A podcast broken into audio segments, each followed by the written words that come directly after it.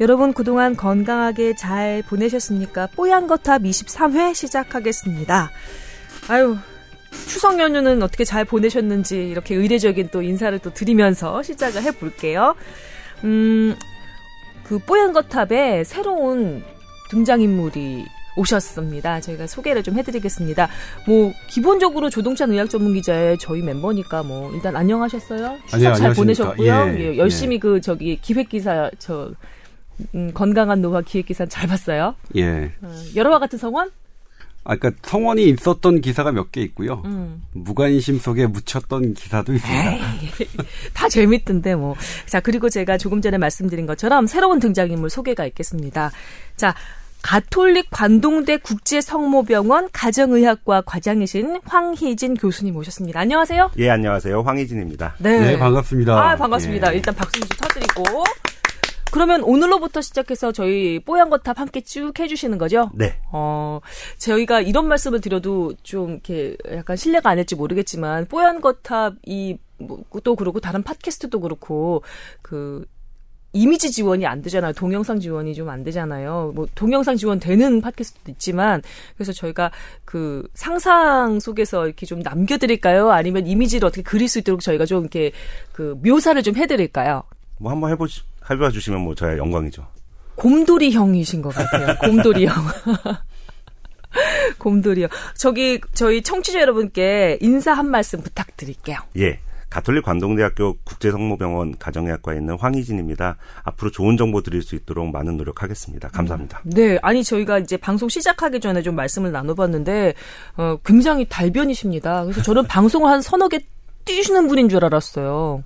어떻게 조동찬 의학 전문 기자하고 좀 아세요? 아, 저랑은 제가 그때 뵀더니 저랑 페이스, 페이스북 친구 관계이시더라고요. 상당히 절친이시네요. 예.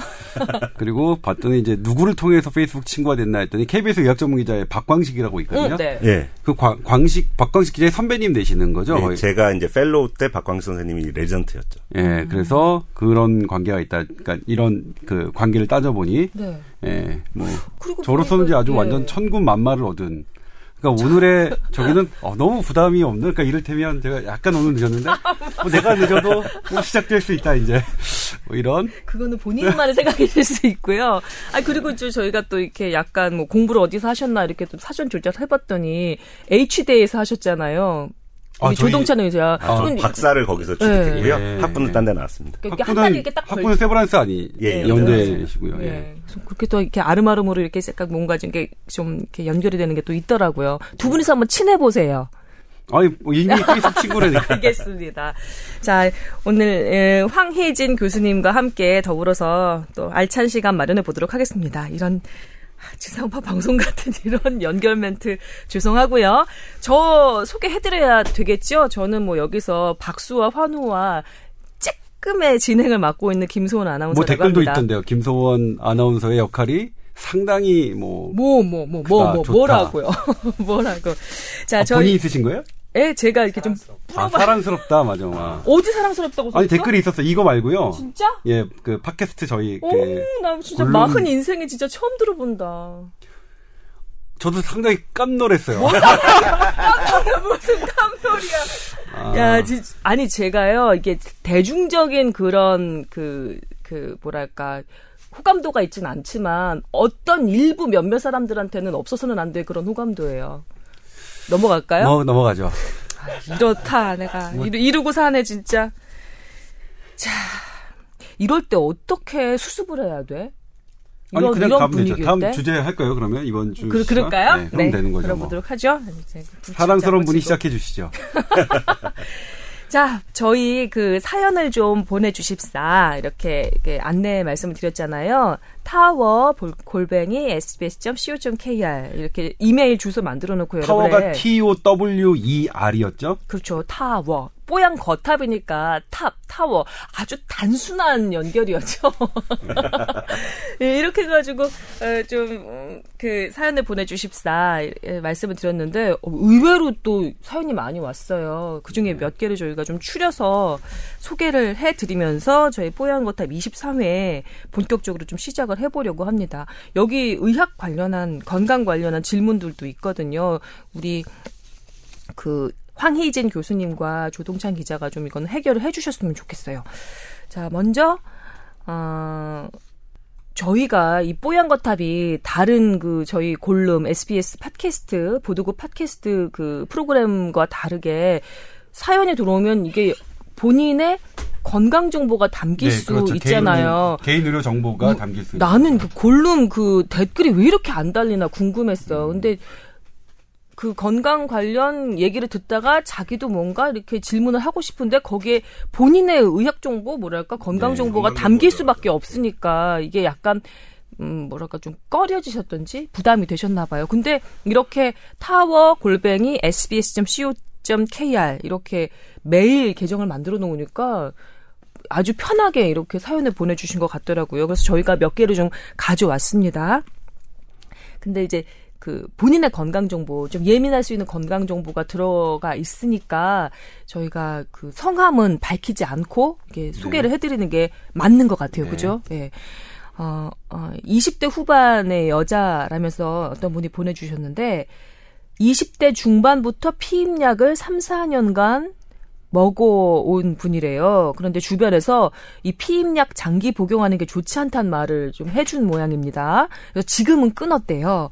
어, 근데 이분이 피임 목적도 있지만 생리 주기도 깔끔하게 관리되고 뭐 피부에 뾰루지 나는 것도 가라앉고 이래저래 편해서 꾸준히 먹었는데 피임약 장기 복용하는 미혼 여성에게 혹시라도 이 약 복용하는 게 좋지 않은 게 있을까 걱정이 되신다고 합니다. 어떤 영향을 주는지 의학적인 지식이 궁금하다고 하셨어요.